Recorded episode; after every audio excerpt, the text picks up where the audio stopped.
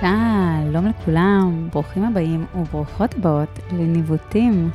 התוכנית עוסקת בבחירות קריירה, בצמתי קבלת החלטות, בשאלה למה נבחר מסלול אחד על פני אחר, ומה הוביל לבחירה הזו, וגם איך בפרקטיקה נראית הבחירה במקצוע מסוים. היום בתוכנית אנחנו נדבר על קריירה אדריכלית, על אומנות הבנייה, על שילוב התחומים שמקצוע האדריכלות מכיל בתוכו, על uh, לימודי האדריכלות, ההתמחות שלה, איך לוקחים רעיונות מופשטים ונותנים להם ביטוי פיזי ומוחשי.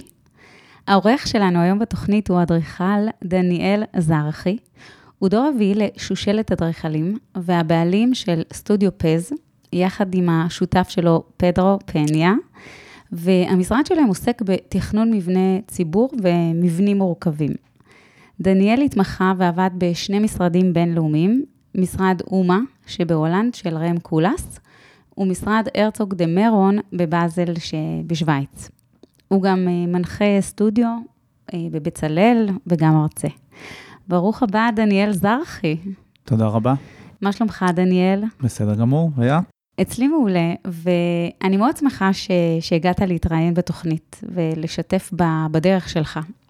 כמו שאני ציינתי בפתיח, התוכנית עוסקת בין היתר בבחירות קריירה.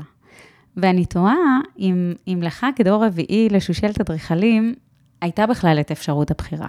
אמ, למען האמת, כן, הייתה לי אפשרות בחירה. אמנם אדריכלות הייתה מאוד נוכחת בבית שלי, היינו נוסעים לחו"ל והולכים לראות בניינים מפורסמים, שלא הבנתי בדיוק למה אנחנו עושים את זה בזמנו. אמ, אבל לא היה לי, זה אולי יישמע מפתיע, אבל לא היה לי שום לחץ להיות אה, אדריכל, זה פשוט היה מסביבי, אדריכלות ואומנות ועיצוב. אה, וכולי, ואפילו נרשמתי למדעי המחשב אה, באוניברסיטה, וברגע האחרון שיניתי את זה אפילו לא ב... אולי זה תת-מודע, אבל אה, ברגע האחרון שיניתי את זה לאדריכלות והתחלתי ללמוד אדריכלות. זה שנרשמת למדעי המחשב זה לא סוג של מרד? זה איזושהי בחירה שרצית באמת? מה עניין אותך בזה? א', הייתי ב-8200, אז זה היה מין מסלול טבעי למי שמסיים את השירות ביחידה, כנראה שבזבזתי את המשאב הזה ועברתי למקצוע הרבה פחות רווחי. גם המרואיינת של הפרק הקודם היא יוצאת 8200, אבל היא עשתה את זה ככה בצורה מחושבת. אה, כן, אז אה, זה דבר אחד, אבל אני חושב ש... תמיד אומרים דור שני בונה, דור שלישי הורס, על דור רביעי כבר לא אומרים כמעט כלום, כי לא, כמעט אין דור רביעי. לא בונים אני, עליו. בדיוק, אז אני חושב שהייתי משוחרר קצת מדברים אחרים, וגם uh, בדיאלוג שלי עם ההורים שלי, זה היה מאוד uh, פתוח, לא, לא הופעל עליי איזה לחץ. הם כמובן שמחים שאני במקצוע, ואנחנו גם משתפים פעולה וכולי, אבל... אבל... אה, אנחנו לא... נדבר תכף על השיתוף פעולה, זה. אוקיי. מעניין. אתה אה, למדת את הלימודים שלך באוניברסיטת תל אביב. Mm-hmm. סיימת בהצטיינות. נכון. פדיחה אם לא, כן. שושלת אה, אדריכלים. ותוך כדי, קודם כל, כמה זמן נמשכים הלימודים של האדריכלות? בישראל היום, בגדול, בבצלאל, בתל אביב, בוויצו ובאריאל זה חמש שנים, ובטכניון זה שש שנים. בגדול הולכים למסלול שזה יהיה bachelor פלוס master, זאת אומרת, אחרי שלוש או שלוש וחצי שנים תקבלי תואר ראשון, ותוכלי גם לצאת מהלימודים במידה וזה לא מתאים לך, ואחרי חמש שנים או חמש וחצי או שש, תקבלי master. כשאני למדתי זה היה חמש שנים. וזה לא כולל את ההתמחות. זה לא כולל את ההתמחות. ההתמחות היא בעצם לעבוד במשרד שנקרא משרד מאמן, שהוא... עם אדריכל מורשה, שהוא מאמן את ה... ואז נכון. אחרי איזשהו בס... פרק, שלוש שנים? שלוש שנים. אז מקבלים... אה, עושים מבחן ומקבלים את הרישיון. שבמידה ש... ואתה עובד במשרד זה לא כל כך משנה, כי במילא מישהו אחד חותם פיזית על, ה, על התוכניות, במידה ורוצים לפתוח משרד משלך, זה, זה חשוב. איך מחליטים אם אתה הולך להיות שכיר עכשיו במשרד וזה הדבר הנכון לך, mm-hmm. או שאתה, יש לך אומץ, אתה פורס כנפיים ואתה הולך לכיוון עצמאי? אני חושב שיש משמעות גדולה בלהיות שכיר לאיזו תקופה, במשרד שמתאים לך, שיש לו איזשהו כיוון ש, שנראה לך או לך מתאימים, כי יש המון מה לדעת וללמוד. אז לפחות לראות, להתגלח קצת על מישהו אחר זה מאוד חשוב בהתחלה, ואז יש איזה רגע שאתה מבין שאתה יודע לשאול את השאלות בעצמך ואתה יכול לצאת לדרך עצמאית, שהיא לא פשוטה מהמון בחינות, צריך לקבל עבודה. זה, זה משהו שאף אחד לא מלמד אותך איך לעשות. אה, צריך אחרי זה לנהל גם, זה בסוף גם איזשהו סוג של מכולת, צריך הכנסות, יש הוצאות, הוצאות זה לא בעיה, אבל הכנסות זה עניין שצריך לטפל בו, וצריך לנהל אנשים וכוח אדם וכולי, אז יש הרבה מעטפת ל- ללהיות עצמאי, נקרא לזה. יש כאלה שזה יותר מתאים להם, ויש כאלה ש... שפחות. מה זה מבחינתך להיות אדריכל, אדריכלית? מה המקצוע הזה אה, מכיל בתוכו? הוא מכיל בתוכו אה, המון דברים. בסופו של דבר זה מקצוע שמעצב, זו מילה שאני לא כל כך אוהב בעברית, כי יש לה אה, משמעויות אה, של כאילו של דקורציה, אבל באנגלית דיזיין זה כאילו מין עיצוב ותכנון ביחד, שזו מילה שהיא הרבה יותר מתאימה, אבל הוא מעצב את המציאות שבה אנחנו חיים. אז אני חושב שיש לו השפעה מאוד, אה, מאוד גדולה, כי אני חושב שלמקום שבו אנחנו נמצאים יש השפעה על, על מצב רוח שלנו, על איך אנחנו עובדים, על איך אנחנו מנהלים את חיי המשפחה שלנו. חיי הפנאי שלנו. אה, אפשר לראות, אה, סתם לדוגמה, שכל מרחב ציבורי חדש שנפתח בתל אביב, אה, ישר מתמלא באנשים, בהורים, בילדים, בזקנים. ב... אז אני חושב שיש לזה המון משמעות לחיים של כולם, גם אם הרבה אנשים לא כל כך מבינים את זה ו- ומתייחסים קצת לרגע האחרון, למין, לפני השטח של הדבר הזה, ולא מבינים שהיה יכול להיות משהו אחר. המקצוע הזה, הוא מצד אחד משלב המון דמיון ויצירתיות ואנליטיות, אבל מצד שני הוא חי במקום שיש לו את הגבולות גזרה המאוד ברורים שלו, זאת אומרת שניגשים לאיזשהו פרויקט, אז יש לך את ההיבטים הפיזיים שלו, שזה מה יש ועם זה צריך לעבוד. היבטים סטטוטוריים, שאתה מוגבל למה שאתה יכול לבנות איפה. ומצד שני, את הרצון אה, לפרוח מבחינה אומנותית ולהביא לידי ביטוי, אחד, את עצמך, שתיים, את החזון שיש למקום. נכון. עושים את זה ביחד? אני חושב שזה ממש נכון מה שאמרת, וגם בנוסף לזה יש עוד דברים, יש את ההיבט הכלכלי כמובן, כי בסוף זה, בניינים עולים הרבה כסף, תמיד, ככה שחייבים להתחשב בזה. יש את ההיבטים החברתיים, כי זה מתעסק באנשים בסופו של דבר, ואנחנו לא בונים לעצמנו, אנחנו בונים עבור אנשים אחרים, זאת אומרת, מתכננים עבור אנשים אחרים. ואני חושב שדווקא המגבלות זה יציאה, זה נקודת מוצא ממש טובה למחשבה, כי בתוך הדבר הזה יש הרבה חופש. ומצד שני, אתה חייב לתת איזשהו רעיון או חזון, כמו שאמרת, שהוא קשור לדברים האלה. כאילו, אם מביאים את ה... נקרא לזה, את הרעיונות מבחוץ ומכריחים את האנשים לעבוד, לפעמים אני לא חושב שזה עובד. רואים את זה הרבה פעמים בבניינים או, או במרחבים ציבוריים. אז אני חושב שכאילו, אם אנחנו מצליחים גם לענות על כל הבקשות של הלקוח, משתמש, העיר, הציבור וכולי, וגם להוסיף עוד משהו שהם אפילו לא ידעו שהם צריכים, מרחב חדש אה, וכולי, אז, אז זה, הדבר, זה ההצלחה האמיתית שלנו. מה שעשיתם גם במעבדות תל חי, אה, המון מרחב פתוח. כן, אני חושב שזה. באמת הלקשרי שאנחנו, שבמסגרת המגבלות, כי אתה לא יכול להוסיף מטרים הרבה, כי מטרים זה שווה כסף, אבל אתה במסגרת המגבלות, אם אפשר להציע איזשהו חלל שהוא משמעותי, אז, אה, אז חשוב. שם עשינו מין מרפסת גדולה שפונה לנוף, ובגלל שזה בניין מעבדות, שיש שם סטודנטים ומרצים ותעשייה ביחד, אז ניסינו ליצור כל מיני מקומות שהם יכולים להיפגש שזה לא במעבדה. אפשר לשבת על כוס קפה, לקשקש על איזה לוח וליצור את המקומות. זה, אני חושב, דברים שהם באמת עם איזושהי משמעות. בסופו של דבר, אדריכלים נמצאים באיזושהי צומת, אה, שהיא צומת לא כל כך קלה. כי מצד אחד יש את המזמין, נכון. יכול להיות משרד ממשלתי ויכול להיות אה, יזם. יש להם אה, יועצים שונים שמייעצים להם כל אחד בתחומים, אינסטלציה, חשמל, מיזוג אוויר, וכו' וכו'. כן. אה, יש את הקבלן המבצע שעושה את העבודה, והתוכניות המפורטות שלך צריכות להגיע. אה, לקבלן, ואז לא עושה בדיוק וכן עושה בדיוק. קצת כמו במאי שנמצא וצריך לדאוג שכל האופרציה הזו איכשהו תתנגן, נכון, ולדבר בקולות שונים עם אה, אנשים שונים, צוותים שונים. נכון. צריך להבין בהרבה דברים ולא להבין בכלום מצד שני. אה, אבל לדעת לשאול את השאלות הנכונות. זה אני מוצא שזה דרך מאוד uh, טובה.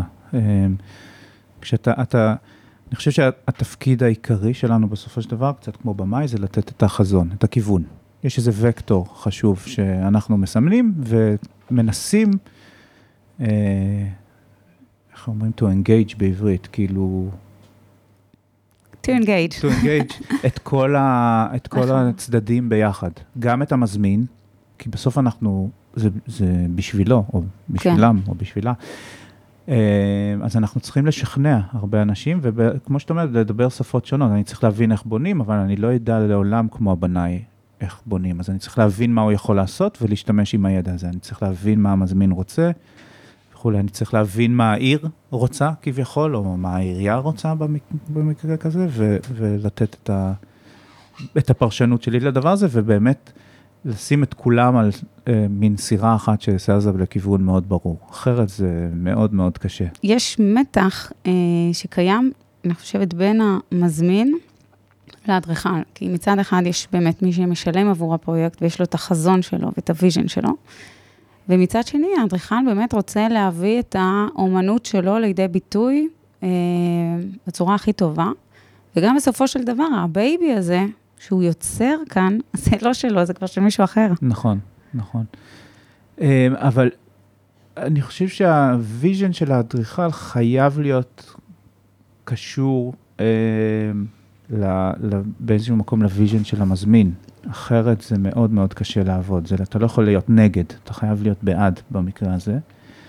אה, כמובן שהמזמינים הטובים חייבים מזמין טוב בשביל בניין טוב, זה, אני חושב, ברונו לסקי עוד ברנסאנס אמר שצריך אדריכל טוב, מזמין טוב וקבלן טוב, בנאי טוב. כי אחרת זה קשה לעשות בניין טוב, זה מורכב ולוקח הרבה זמן. אה, אז בסוף אנחנו מחפשים מזמינים שהם גם מחפשים, הם זקוקים לכיוון הזה שאנחנו נותנים, הם מחפשים אותו, הם באים אלינו כי הם רוצים שניתן להם איזשהו רעיון, איזשהו כיוון, כשהם מגדירים את ה... בוא נקרא לזה את החוקים של המשחק במקרה הזה. אבל כשנניח אנחנו עושים מגורים לפרופסורים במכון ויצמן, אז זה ברור ש... אנחנו נתייחס לקמפוס המיוחד שם, ולצמחייה המיוחדת שם, ולעובדה שיש בניינים שיושבים בתוך קמפוס מדעי, ושזה לפרופסורים שבאים לכמה שנים. אנחנו לא נעבוד נגד זה, להפך, אנחנו ניקח את זה ונחשוב, אוקיי, איך אפשר לעשות מזה עוד דבר, איך אפשר לייצר להם מקומות שהם יכולים להיפגש אחד עם השני, אה, ואולי ליצור מדע חדש ככה, איך אפשר ליצור מרחב ציבורי יותר טוב שמתחבר עם הקמפוס. כי ללכת נגד זה... לאנוס את הרעיונות שלנו על המזמין, זה, בדרך כלל זה לא נגמר טוב. עכשיו, אז אתה אה, בזמן הלימודים, מתישהו, אה, לא עושה את כל התקופה הראשונה, אלא באיזשהו שלב יוצא ומחפש לעשות התמחות במשרד בחו"ל. נכון. אני כבר אחרי שנה, למעשה זה היה אחרי שנה הראשונה. אה, אני לא יודע מה, מה נפל עליי, זה, שוב, זה לא היה החלטה לגמרי מודעת, אבל היו כל מיני אדריכלים שהכרתי ונראו לי סופר מעניינים, ופשוט שלחתי קורות חיים. אחרי שנה שאתה סטודנט? אחרי שנה עם פורטפוליו של שני פרויקטים מצ'וקמקים. בלימודי תיאוריה בטח. כן, אה, אבל... לא עם איזו התנסות מעשית לא. אה, רחבה. לא, וחלקם ענו לי בצורה מאוד uh, בריטית, uh, We don't need a man of your expertise at the moment, שזה נחמד למישהו שלא היו לו אקספרטיז באותו רגע. אבל זה התחיל אצלי, קיבלתי בסוף uh, עבודה במשרד קטן באמסטרדם בשם One Architecture, ונסעתי אחרי שנה שנייה בסופו של דבר לשלושה חודשים שם בקיץ. Uh, ואז באיחור אה, גדול, קיבלתי הזמנה לראיון במשרד OMA ברוטרדם של רם קולס, והלכתי לראיון, ושנה אחר כך בעצם הפסקתי את הלימודים ועברתי לשם לחצי שנה, אה, ששינתה לי את החיים פחות או יותר. מה זה אומר?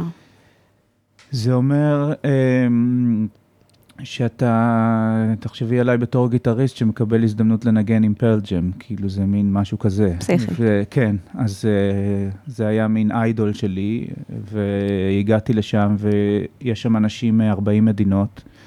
הם, היו אז נדמה לי בערך 200 או 300 אנשים שעבדו במשרד, שכולם, ארכיטקטורה זה התשוקה הגדולה שלהם.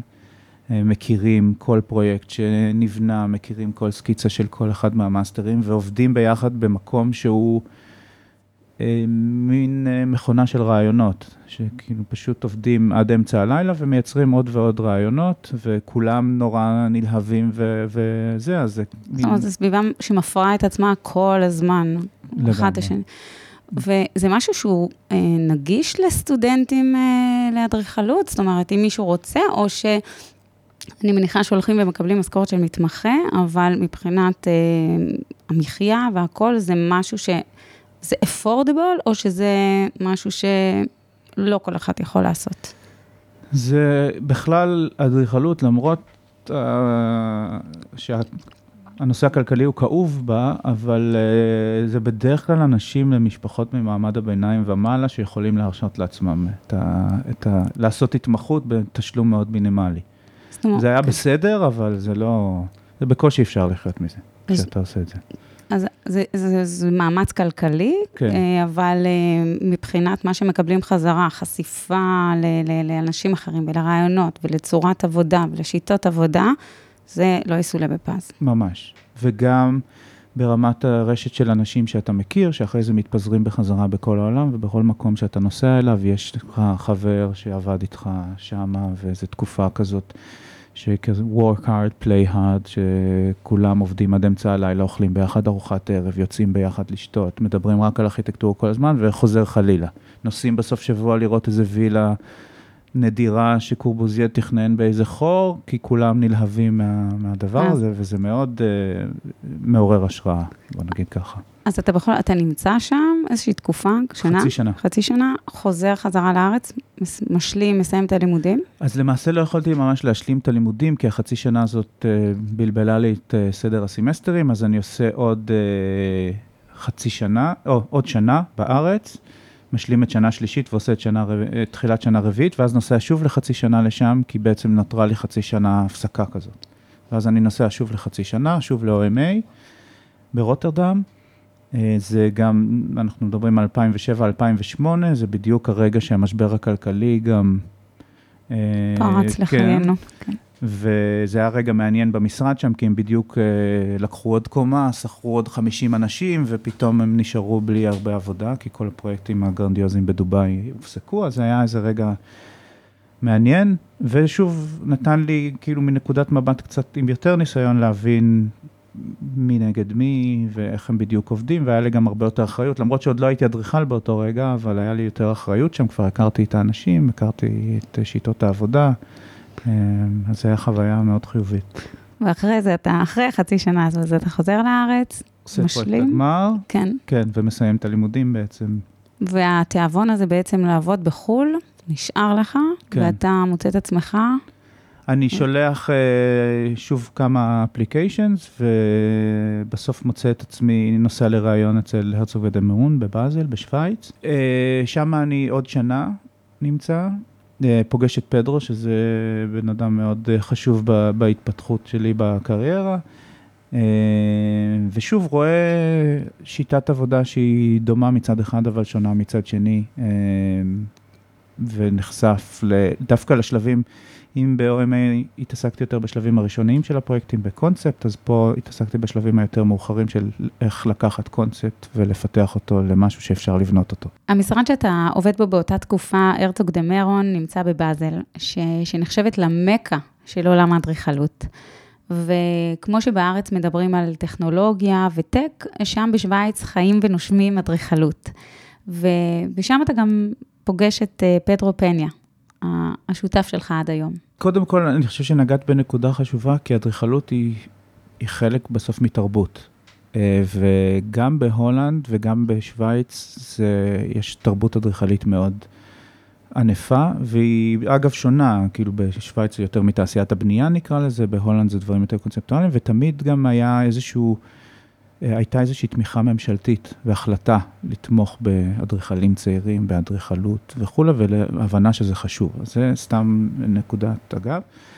אה, פדרו ואני, אה, א', הוא ספרדי, אני ישראלי, זה היה איזה משהו, חיבור, נקרא לזה מדיטרניאן מסוים. הוא גם גר שני בתים ממני, אז היינו הולכים למשרד והביתה בחזרה ומקשקשים בדרך על אוכל הרבה, שנינו אוהבים גם לבשל וגם לאכול. ועל אדריכלות, ואז אה, אני חושב שהוא הציע אה, שנעשה איזושהי תחרות אחרי הצהריים, רק שנינו, אה, מה שלא בדיוק מותר, נקרא לזה שם, כי הם לא רוצים... לא לפי ש... חוקי המשרד. לא, הם רוצים שאתה תתרכז בעבודה שלהם. יש תחרות מאוד מפורסמת באירופה שקוראים לה יורופן, שזה תחרות לאדריכלים צעירים מתחת לגיל 40, שקורית כל שנתיים, עם אתרים בכל אירופה. והוא מציע שנעשה את זה, ואני מסכים, ואנחנו בוחרים ביחד איזשהו אחד מהאתרים באיינדובן, בהולנד, ועושים פשוט את התחרות, אה, מסיימים לעבוד, חוזרים הביתה, עובדים עד אמצע הלילה ו... וכך הלאה. אז עשינו בעצם את התחרות הזאת ועוד תחרות לבית אופרה בבוסן, בדרום קוריאה, סתם בשביל הכיף. אה, שלחנו את שתי התחרויות האלה, וב-12 באוגוסט אה, זה היום הולדת של אמא שלי, אז אני זוכר, בבוקר אמרו שמתפרסמות התוצאות של התחרות בדרום קוריאה. אנחנו בודקים את הקוד שלנו שהכנסנו במין מערכת אונליין ומגלים שזכינו במקום ראשון. יוצאים מהמשרד, הולכים למלון הטרוארואה, שלושת המלכים, איפה שהרצל עמד על המרפסת, ושותים כוס שמפניה בשמונה וחצי בבוקר שעולה 30 דולר. וצורכים מהתרגשות. וצורכים מהתרגשות, שאנחנו באותו רגע חושבים שאנחנו נהיה כאילו מפורסמים ועם 60 איש שעובדים אצלנו תוך uh, חמש דקות, וזה לוקח קצת יותר זמן מסתבר, זמן זה נושא כאוב באדריכלות. Um, אבל ראינו שאנחנו עובדים טוב ביחד ויש לנו שפה משותפת, שזה מאוד קשה למצוא. אז, אה, ואז פשוט המשכנו לעשות דברים. אני החלטתי לעזוב את המשרד, הוא נשאר עוד איזה תקופה והמשכנו לעשות דברים ביחד. כשאתה עוזב את המשרד בבאזל, אתה חוזר לישראל, למשפחה שלך יש משרד אה, מפורסם, זרחי אדריכלים, ואתה עובד במשרד של המשפחה, או שישר פותח סטודיו עצמאי עם פדרו? למעשה, בהתחלה אני עובד במשרד, אבל אנחנו עושים כל הזמן דברים ביחד. זה לקח זמן עד שזה התגבש להיות ממש משרד, נקרא לזה ככה. לא מדבר על המ... לפתוח חברה, אבל uh, כאילו, עד שזה התברר שזה בעצם משהו שנשאר. עד שיש לכם פרויקטים. כן, בדיוק. פרויקטים משותפים שאתם ממש עובדים עליהם, שהם אמיתיים. נכון. יש לך אז בעצם עבודה משותפת עם המשפחה שלך בפרויקטים מסוימים? נכון. אתם ניגשים, כמו שאתה יכול לגשת עם... Uh, משרדים אחרים שמשתפים פעולה, אז בעצם השיתוף פעולה, חלק לפעמים, הוא גם עם המשרד המשפחתי. נכון. שבו אתה גם יושב. כן, אנחנו בעצם חולקים חלל. אה, כן, ואנחנו עושים, למעשה, את כל הפרויקטים בישראל אנחנו עושים ביחד. ללכת עם ולהרגיש בלי? גם, כן. זה מין... זה מצחיק, כי ל-OMA הם פתחו משרד שקוראים לו AMO, OMA זה Office for Metropolitan Architecture, זה הראשי תיבות, והם פתחו משרד שקוראים לו AMO, שזה תמונת המראה של OMA, וכששואלים אותו מה זה אומר הראשי תיבות, אז הוא אומר זה כלום, זה פשוט ההפוך מהזה, אבל זה אפשר להם לעשות כל מיני פרויקטים שהם ממחשבה אדריכלית והם לא אדריכלים, כמו תצוגות אופנה לפראדה ודברים כאלה. אז זה בעצם מין איזושהי פלטפורמה שאפשרה לי להרגיש רגע שאני מוצא את ה... נקרא לזה קול שלי אולי, אה, ואת הדרך שלי, עם להישען ולהשתמש בהמון ידע ו, אה, ומקצוענות ש, שיש כאן, אבל בכל זאת לעשות את זה לבד. יש באירופה תרבות של תחרויות. נכון. זאת אומרת, אחת מהדרכים להשיג עבודה אה, זה דרך התחרויות, משהו שמאוד מקובל שם ופחות מקובל בארץ. נכון, אה, יש בארץ תחרויות, אבל לא הרבה. אה, בשוויץ במיוחד, זאת הדרך לקבל פרויקטים. אה, שוב, אם אמרנו שהאדריכלות היא קשורה לכלכלה, אז בשוויץ עדיין רוב מבני הציבור נבנים על ידי המדינה, או הקנטון, או העיר. מה שבארץ כבר כמעט לא קורה, כי בעצם אין מבני ציבור שנבנים ב... הרוב הופרט. נכון. כן. אז גם אם זה מבנה ציבור, הרבה פעמים נבנה על ידי יזם ומושכר בחזרה למדינה. כן, זו שיטה של ה-BOT. נכון. אז כל הדרך הזאת היא, זה, וזה הדרך בעצם לקבל עבודה שם. אז תחרויות זה משהו שהוא מאוד נוכח, וגם צריך לבחור לאיזה תחרות לגשת. Mm-hmm. איך אתה עושה את זה? אה, איך אתם עושים את זה יותר נכון? בהתחלה, עכשיו אנחנו כבר יכולים לגשת כמעט רק לתחרויות uh, מוזמנות, נקרא לזה ככה, או שמגישים איזה פורטפוליו ובוחרים עשרה, שמונה, לא יודע מה. אה, או שמזמינים אותנו פשוט. בהתחלה אז פשוט אה, הלכנו לתחרויות שנראה שיוצא מהם פרויקט בסוף אמיתי, ולא סתם איזה רעיון שאחרי זה מישהו ישתמש בו קצת ויגנוז אותו, שיש הרבה תחרויות כאלה. אז היום זה יכול להיות שזה, למשל, גודל של פרויקט, כי שכר הטרחה בסופו של דבר נגזר מעלויות ההקמה של פרויקט, אז אם כבר משקיעים זמן ותחרות ולגשת, עדיף שזה יהיה משהו אחד משמעותי, או לחילופין, משהו שהוא בהכרח לא גדול, אבל אולי אה, שיכול, שיש לו פרסטיג' מסוים ומכירים אותו? גם, וגם דברים שפשוט לא היינו יכולים לקבל בדרך אחרת. למשל, עכשיו זכינו בתחרות לתכנון של בית ספר, תיכון וחטיבת ביניים, ותמיד במקווה ישראל? נכון, ותמיד אה, כשמבקשים, אה, שאתה מגיש מועמדות לתכנן בית ספר, שואלים כמה בתי ספר עשית. ואם לא עשית עוד בית ספר, אז אתה לא יכול לתכנן בית ספר, שזה מין אבסורד כזה. זאת הייתה הדרך שלנו, למשל, חוץ מזה שזה באמת נושא סופר מעניין, חינוך וחינוך של ילדים וכולי, זה היה הדרך שלנו להיכנס לעוד... לעוד תחום. כן, אז מה שיש בתחרות זה שהמון עבודה קשה. כן. ניגשים, עובדים, מתכננים, ניגשים, משאבים, זמן. אה, יש איזו תחרות, למשל, שמתוך 59 משתתפים, הגעתם מקום שני. נכון, זאת אומרת, נורא קרוב, אבל לא. אבל לא. כן. זה באמת, אה, חוץ מהמשאבים של הזמן, ש- שזה גם משאבים של כסף כמובן בסופו של דבר, וההשקעה, זה באמת, אה, יש הרבה משאבים נפשיים, כי זה מין, אה, מצד אחד זה דרך בשבילנו לשכלל שיטות עבודה ורעיונות ולזקק אותם, שזה משהו שאנחנו נורא אוהבים לעשות. ומצד שני, זה באמת, אה, כשמפסידים זה כואב, כמובן, אבל אה, איכשהו למדנו להמשיך, להמשיך הלאה. אה, כי זה פשוט חלק מה, מהעניין, ובאירופה, בגלל, שוב, שזה חלק כל כך מהתרבות, אז גם הפרסים השניים והשלישיים, הם משמשים אותך אחר כך כדי להגיש מועמדות לתחרות סגורה לדברים אחרים. מה, למשל. זה פרס כספי או... זה פרס כספי, כן, וזה הכרה, זה מפורסם בכל מיני מקומות. אה, ו... אתה, ואז- אתה על הפודיום, אז אם קיבלת מקום שני, אתה עדיין... נכון.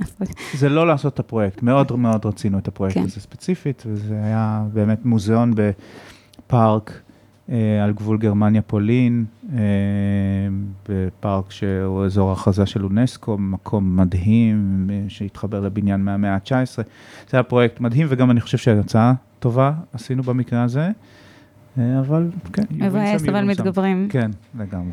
יש לכם את הבניין אה, של אה, הפקולטה להנדסה בתל אביב, ומרכז הפיתוח של ברודקום, שכל פעם שאני נוסעת באיילון, אני נהנית להסתכל עליו. ובעצם מה שקרה לכם עם, ה... עם אוניברסיטת תל אביב, שאתם הגשתם איזשהו פרויקט, אה, ניגשתם לתחרות, נכון. הפסדתם, נכון, קיבלנו מקום שני לתחרות. אה, סליחה, כן. הפסדתם את המקום הראשון. מה המשמעות של המקום השני. אה, כן. אה, זה תחרות, זאת הייתה תחרות לתכנון של בניין של ננו-טכנולוגיה באוניברסיטה, זו הייתה תחרות בינלאומית, בחרו שישה משרדים, אחרי זה צמצמו את זה לשלושה, בסוף קיבלנו את המקום השני, אה, אבל זה נתן לנו הזדמנות להכיר את האוניברסיטה ואת הנפשות הפועלות, וכשהייתה את התחרות הבאה שם, אז הזמינו אותנו, ובתחרות הזאת לשמחתי זכינו, ולבניין של הפקולטה להנדסה. אה, כן, אז זה היה באמת, זה גם מראה מה החשיבות של לעשות את הדברים האלה, כי אתה פשוט נחשפים לעבודה שלך ויש הזדמנויות נוספות, אז זה לא לשווא, וגם אני חושב שבסוף את הרעיונות, לא ברמה העיצובית ממש, אבל יש רעיונות שאנחנו מנסים לפתח מפרויקט לפרויקט. בתחרות בינלאומית, אז Mhm. אתה לא עושה את כל העבודה לבד, לרוב אתה משתף פעולה עם משרדים אחרים, ואז זה טוב שיש חברים, אה, כן, אה, למרות שאת החלק של התחרות ושל הדיזיין היותר קונספטואלי, בדרך כלל עושים לבד, במקרה הזה עשינו לבד, וכשהיינו צריכים בשלבים היותר מתקדמים, היינו צריכים כאילו to associate עם מישהו מקומי, כדי שבמידה ונזכה, יהיה לנו מישהו שיכול, אה, זה נקרא בארצות הברית Architect of Record, כאילו מישהו שיכול להביא את זה לביצוע, להוציא היתר בנייה וכולי, אבל הדיזיין הוא נשאר עדיין אצלנו. היתרון אה, אצלכם, אצלכ, אצלכם, כי שניכם אה, עבדתם במשרדים בינלאומיים, אה, זה באמת שאתם מכירים הרבה אדריכלים מכל העולם. נכון. ולכן יש לכם את ה-leverage לשתף פעולה גם נכון. עם משרדים נכון. אחרים. כן, ואנחנו גם מכירים כבר איך הסצנה הבינלאומית עובדת, פחות או יותר. אה, לא שזה אומר שנקבל עבודה ככה, אבל זה מין התחלה של להבין את התרבות של, ה, של המשרדים האלה, אה, שזה אחד הדברים שלמדנו גם בניסיון שלנו באמת בלעבוד בשוויץ, אצל הרצוג דמרון ספציפית, שהם אלופי העולם בלעבוד מסביב לעולם ועדיין לייצר איזושהי איכות אדריכלית מאוד אה, אמיתית. אתה מלמד אה, בבצלאל, אתה מנחה את הסטודיו, בעצם זה ממש המקום שלוקחים את כל הלימוד התיאורטי והכל ומיישמים אותו. אה, לוקחים פרויקט גמר, עכשיו אני לא מלמד פרויקט גמר, לימדתי פרויקט גמר, עכשיו אני מלמד דווקא שנה שלישית ורביעית, שזה קצת יותר מוקדם ב... אז איך אתה רואה את ההבדלים, למשל, בין הלימודים התיאורטיים למעשים? כי אני יודעת, נגיד, על החבר'ה שלמדו איתך ב, אה, בסטודיו, אה, להבדיל לימודי תיאוריה, שזה פתאום נותן חיים, שאנשים פתאום מרגישים, אה, אוקיי, על זה מדברים. כן. ומתחילים ממש ליהנות ולראות וליצור ולבחור חומרים ולהבין את המרחב ואת החלל. אמ, מה שאני מנסה לעשות בסטודיו זה בעצם ללמד אותם לחשוב. אני כל הזמן אומר להם שזה לא פרויקט שלי, זה פרויקט שלהם והם צריכים לאהוב אותו, אבל אני מנסה לתת להם כלים איך, איך לחשוב על זה, ואיך לקחת באמת את אותם, כל המרכיבים האלה, הקונטקסט הפיזי, הקונטקסט ההיסטורי, התרבותי, הדרישות של מה שצריך, ולהפוך את זה לדבר אחד, ולא להתבייש לחשוב על, הרבה בסטודיו מדברים הרבה על מה, מה אני עושה וכולי, אז אני אומר להם, לא, בוא, בוא נשים את המה בצד.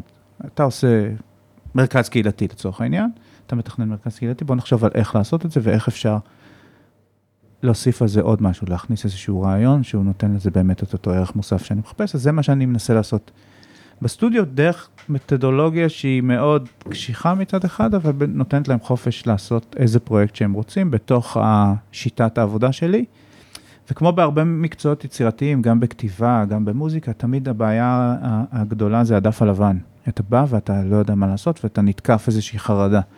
אז אני מנסה בתנאי מעבדה, שזה האקדמיה, לנטרל את הרגש הזה, ופשוט שיתחילו לעשות, ובלי שהם שמים לב, ברגע מסוים, שזה רגע מקסים בסמסטר, הם מבינים שיש להם פרויקט.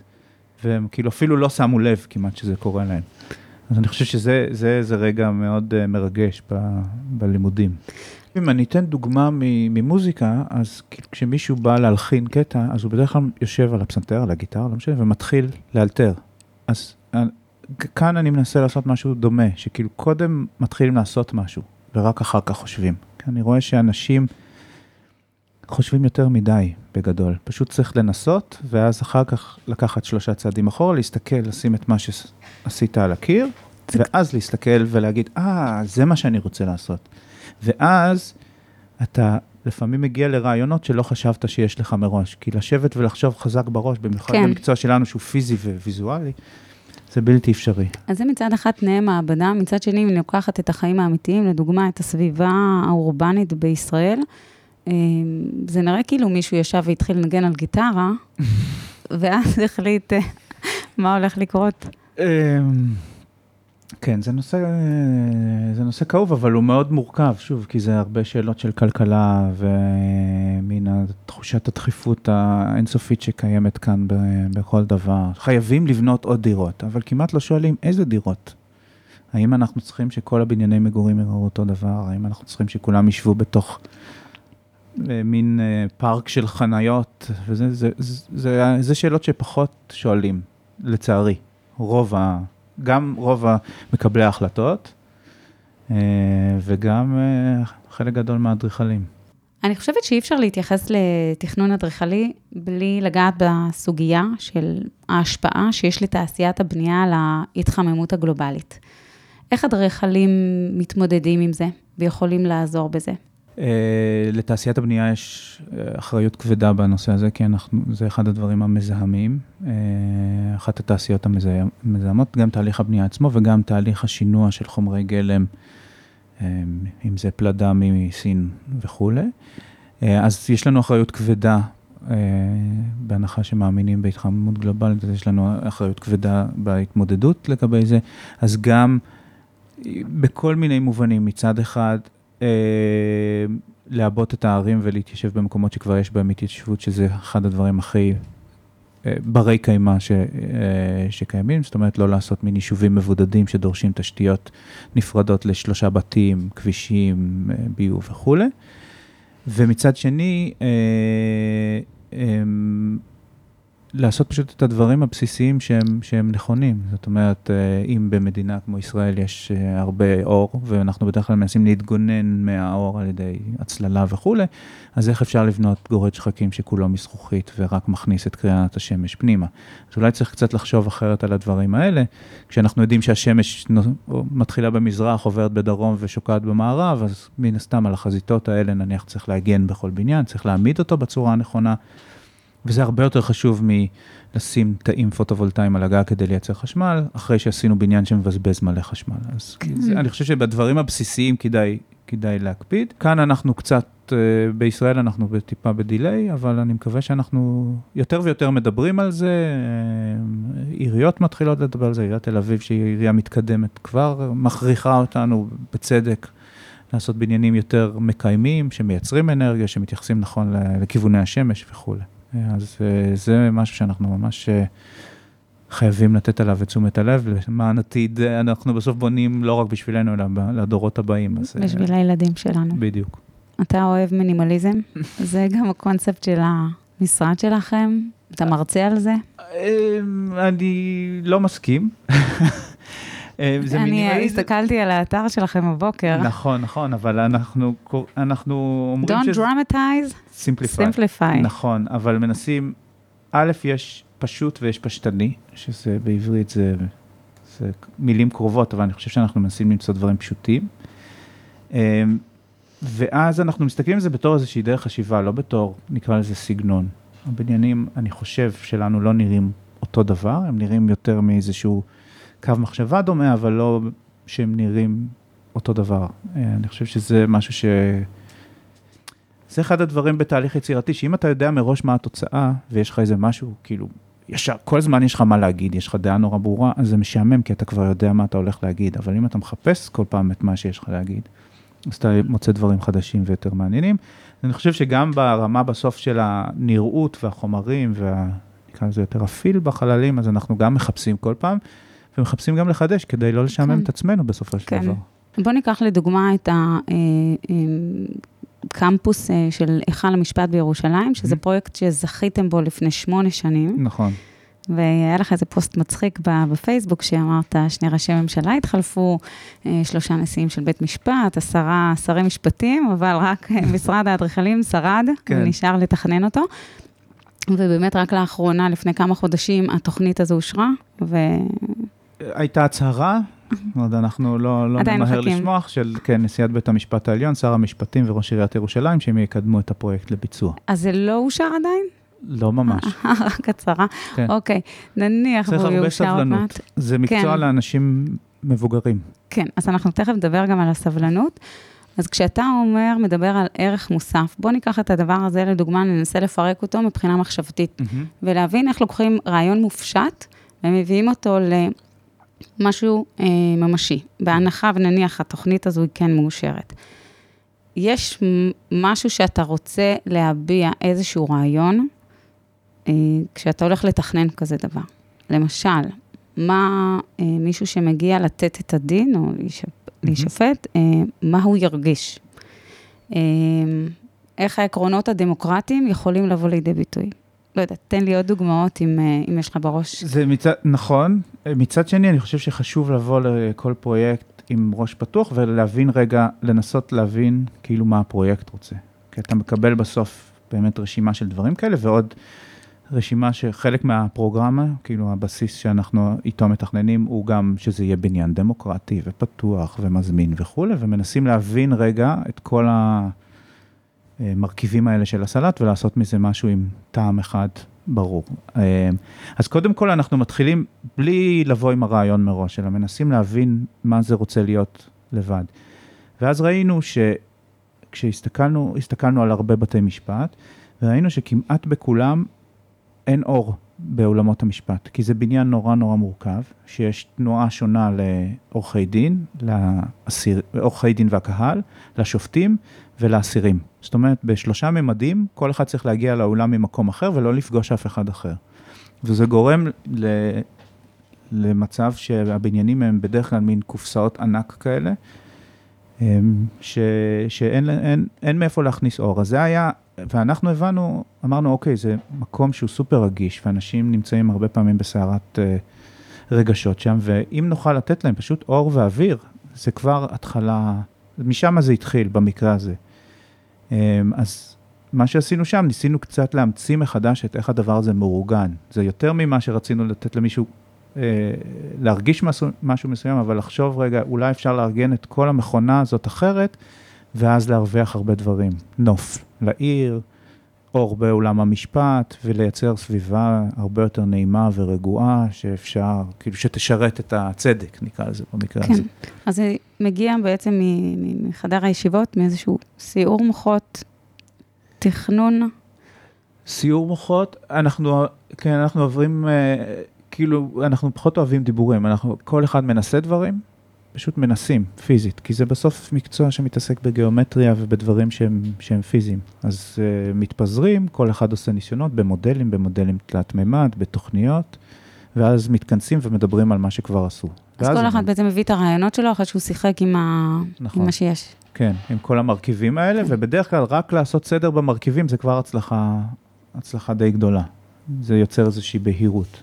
אז דיברת על uh, דברים שלוקחים הרבה זמן, mm-hmm. שזה מקצוע של מבוגרים. נכון. צריך הרבה סבלנות. כן. Uh, למי המקצוע הזה uh, מתאים? הבנו שסבלנות זה דרישה בסיסית. כן. למי לדעתך המקצוע הזה מתאים ולמי פחות? Um, באמת סבלנות זה משהו חשוב. Um, אני חושב שזה מתאים לאנשים ש...